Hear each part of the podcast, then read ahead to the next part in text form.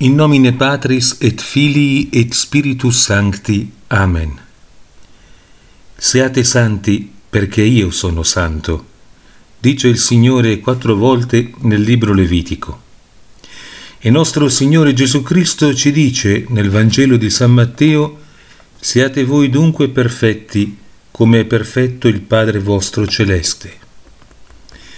La santità e la perfezione sono di fatti la stessa cosa, perché la santità è nient'altro che la perfezione dell'amore. Questa perfezione viene descritta nel Vangelo di San Marco con le parole seguenti. Amerai dunque il Signore Dio tuo con tutto il tuo cuore, con tutta la tua mente e con tutta la tua forza, e il prossimo tuo come te stesso. Qualcuno può obiettare però che non si può divenire perfetti, è perfetto solo Dio. Rispondiamo dicendo che ci sono due tipi di perfezione. La perfezione di Dio, che è una perfezione assoluta, e la perfezione dell'uomo, che è una perfezione partecipata. E una perfezione relativa, ovvero quella della natura umana. Questa perfezione partecipata e relativa è possibile per noi anche se non proviene da noi, bensì da Dio solo, tramite la grazia.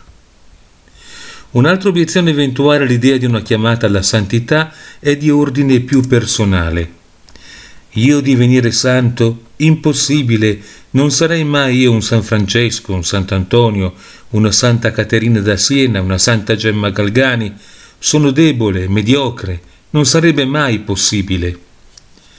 Bisogna rispondere che Dio non chiede mai l'impossibile. Se ci chiede di divenire santi, deve essere possibile, ma come? Troviamo la soluzione nella parabola dei talenti, di cui citiamo adesso solo una parte. Colui che aveva ricevuto cinque talenti ne presentò altri cinque dicendo Signore, mi hai consegnato cinque talenti, ecco ne ho guadagnati altri cinque. Bene, servo buono e fedele, gli disse il suo padrone. Sei stato fedele nel poco, ti darò autorità su molto. Prendi parte alla gioia del tuo padrone.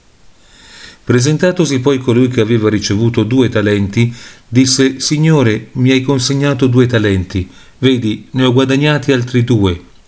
Bene, servo buono e fedele, gli rispose il padrone. Sei stato fedele nel poco, ti darò autorità su molto. Prendi parte alla gioia del tuo padrone. Intendiamo questa parabola dunque in rapporto alla santità. I talenti sono la capacità della santità. Colui che ne riceve cinque ne riceve una capacità grande, colui che ne riceve due riceve una capacità meno grande. Chi invece ne riceve solo uno riceve una capacità ancor meno grande. Il Signore dà ad ognuno una determinata capacità per la santità e vuole che ognuno se ne serva pienamente. Ciò che avevano fatto i servi che avevano ricevuto i cinque e i due talenti. Il fatto che ognuno di loro si sia servito pienamente era la capacità, il fatto che la sua santità corrispose alla sua capacità, si manifesta nella qualità di talenti che acquistava. Colui che ne aveva ricevuti cinque ne acquistava altri cinque. Colui che ne aveva ricevuti due ne acquistava ancora due. Il fatto che ognuno di loro sia divenuto santo si manifesta nelle parole identiche che indirizzava loro il padrone.